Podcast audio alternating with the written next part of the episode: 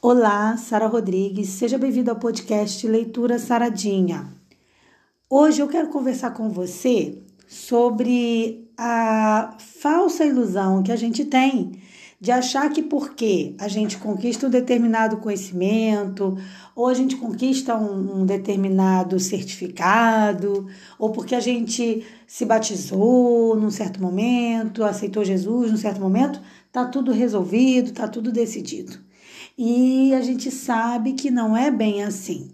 A vida cristã é uma vida de crescimento diário. Eu bato muito nessa tecla aqui no podcast. E uma pessoa que às vezes até viveu uma vida de experiência com Deus, quando ela se afasta do Senhor, ela acaba voltando aos maus hábitos, aos maus costumes e pode correr um grave risco de perder a salvação. Então, a gente não pode ficar se prendendo ao passado. Vale o que a gente faz hoje. E é sobre isso o nosso podcast. Vem comigo. Antes de mais nada, eu quero ler com você, obviamente, o texto para você poder entender bem sobre o que eu estou comentando aqui. Então vamos lá, vamos ler Lucas, capítulos 3, versículo 8 e 9, que diz assim: Produzi, pois, frutos dignos de arrependimento, e não comeceis a dizer em vós mesmos: Temos Abraão por pai, porque eu vos digo que até destas pedras pode Deus suscitar filhos a Abraão. E também já está posto o machado, à raiz das árvores. Toda árvore, pois, que não dá bom fruto, corta-se e lança-se no fogo. A primeira coisa que a gente tem que entender nesse texto é a metáfora que João usa. Então, João ele coloca aqui que o, ele usa o quê? Uma metáfora. O que, que é uma metáfora para entender melhor? É, uma, é um artifício linguístico, ou mais comumente a gente diz que é uma figura de linguagem. E aí a gente encontra essa, essa figura de linguagem quando, quando ele diz o machado à raiz das árvores. Tá? Então a gente vai entender melhor um pouco isso. Então, assim, qual é o objetivo de João ao colocar esse texto ali para os seus ouvintes, para os seus leitores? É mostrar a função da árvore, fazendo uma comparação entre o servo de Deus como sendo a árvore que deve ser frutífera. Porque uma árvore que tem a função, a missão de dar frutos, se ela não dar fruto, ou seja, se ela é infrutífera, ela perde o seu real valor. E o que é importante a gente entender é que no reino de Deus não pode haver o que? Esterilidade. Eu não posso dizer que pertenço a Deus e não produzir pelo menos algum fruto, seja ele qual for. Desculpa. ah, mas de repente eu não sei fazer nada, não sei fazer nada. Não, olha só. Aquela irmãzinha ou irmãozinho que vai lá na igreja, varrer a igreja, isso já é um fruto, um fruto para Deus.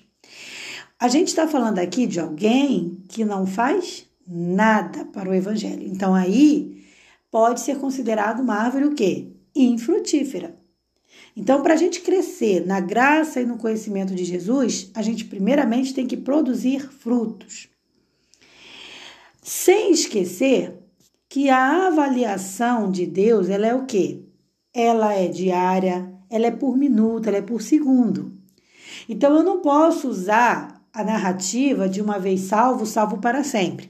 Peço licença a você aqui, porque pelo menos é dessa maneira que eu vejo. Aqui você pode até discordar de mim, porque existem igrejas que pregam que uma vez salvo, salvo para sempre.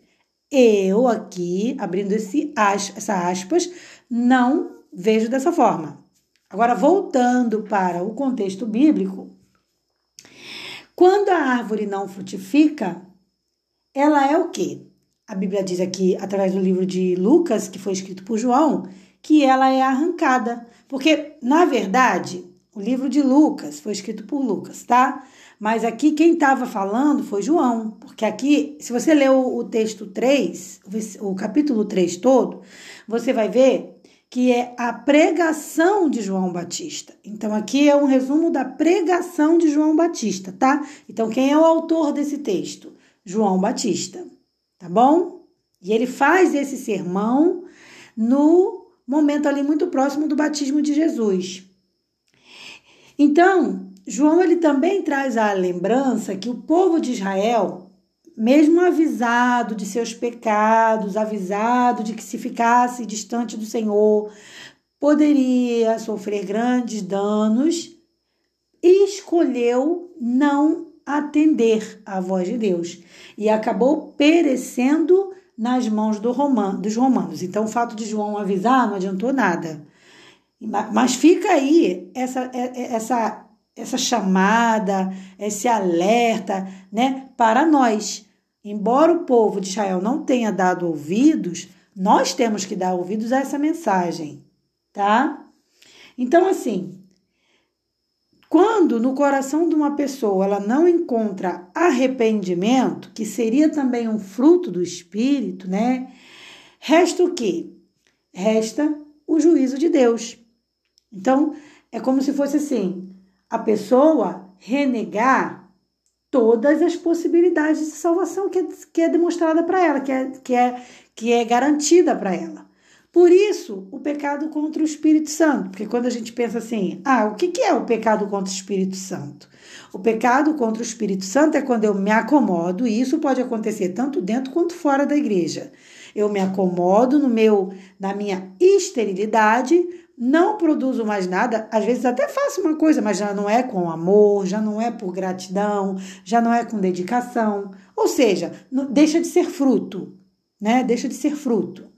E aí eu viro o quê? Deus o livre, né? A pessoa vira uma árvore infrutífera. Então, qual tem que ser o nosso cuidado? Estar produzindo frutos diários, fruto o tempo todo.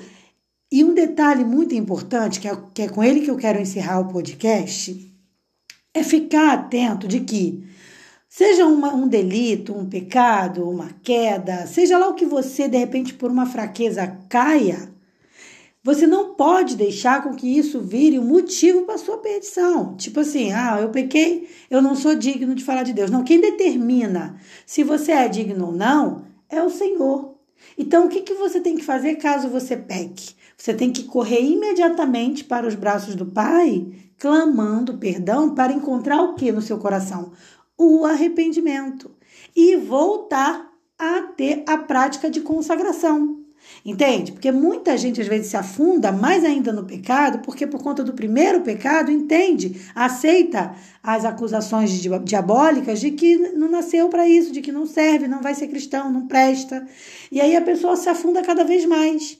A gente não pode, por isso Paulo diz: nada pode me separar do amor que está em Cristo Jesus, nem a morte, nem a vida, nem principado, nem potestade, nem o pecado. Então eu não posso deixar que nada me separe desse amor. Eu preciso confiar no Senhor em todos os momentos da minha vida. É fácil? Não, mas é através de uma comunhão diária, de uma, de uma determinação, de uma postura, você consegue. Agora, sempre com lutas. Todos os discípulos passaram lutas, todos os profetas enfrentaram lutas. Eu até estava conversando com meu marido outro dia sobre a questão de Elias, que, que ficou depressivo, que teve síndrome do pânico, e ele tinha acabado de passar por uma vitória, mas aí de repente ele deixou orgulho entrar no seu coração, e aí logo depois veio o quê? Uma coisa que hoje a gente chamaria de síndrome do pânico, quando ele corre para se esconder nas cavernas. Elias tinha acabado de viver uma grande, uma grande experiência com Deus. Então veja como é que a vida cristã ela pode ser altos e baixos. Tem que vigiar tem que estar atento, tem que ter cuidado com orgulho, tem que ter cuidado com o egoísmo. E só assim a gente vai se aproximando cada vez mais de Jesus e se tornando cada vez mais semelhantes a Ele. Não é uma tarefa fácil, não vai ser da noite para o dia, não se iluda. E também não se cobre demais. Dê o seu melhor para Deus. Hoje não foi tão bom? Pense que amanhã é um novo dia e amanhã será um dia melhor e você pode conseguir fazer amanhã, ter a vitória amanhã que você não conseguiu hoje. Basta cada dia o seu mal. Eu gosto muito desse, dessa frase. Basta cada dia o seu mal com uma noite no meio. Então, sempre tem uma noite e vai chegar um novo dia. Então, a gente não deve deixar, ah, chegou uma noite, ai, tá tudo ruim. Não, mas amanhã pode ser um dia melhor. É só você confiar no Senhor e entregar a sua vida a Ele diariamente. Tá bom?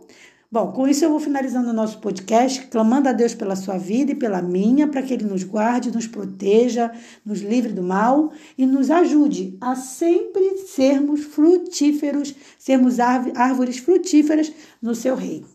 Um forte abraço e até o nosso próximo podcast. Paz.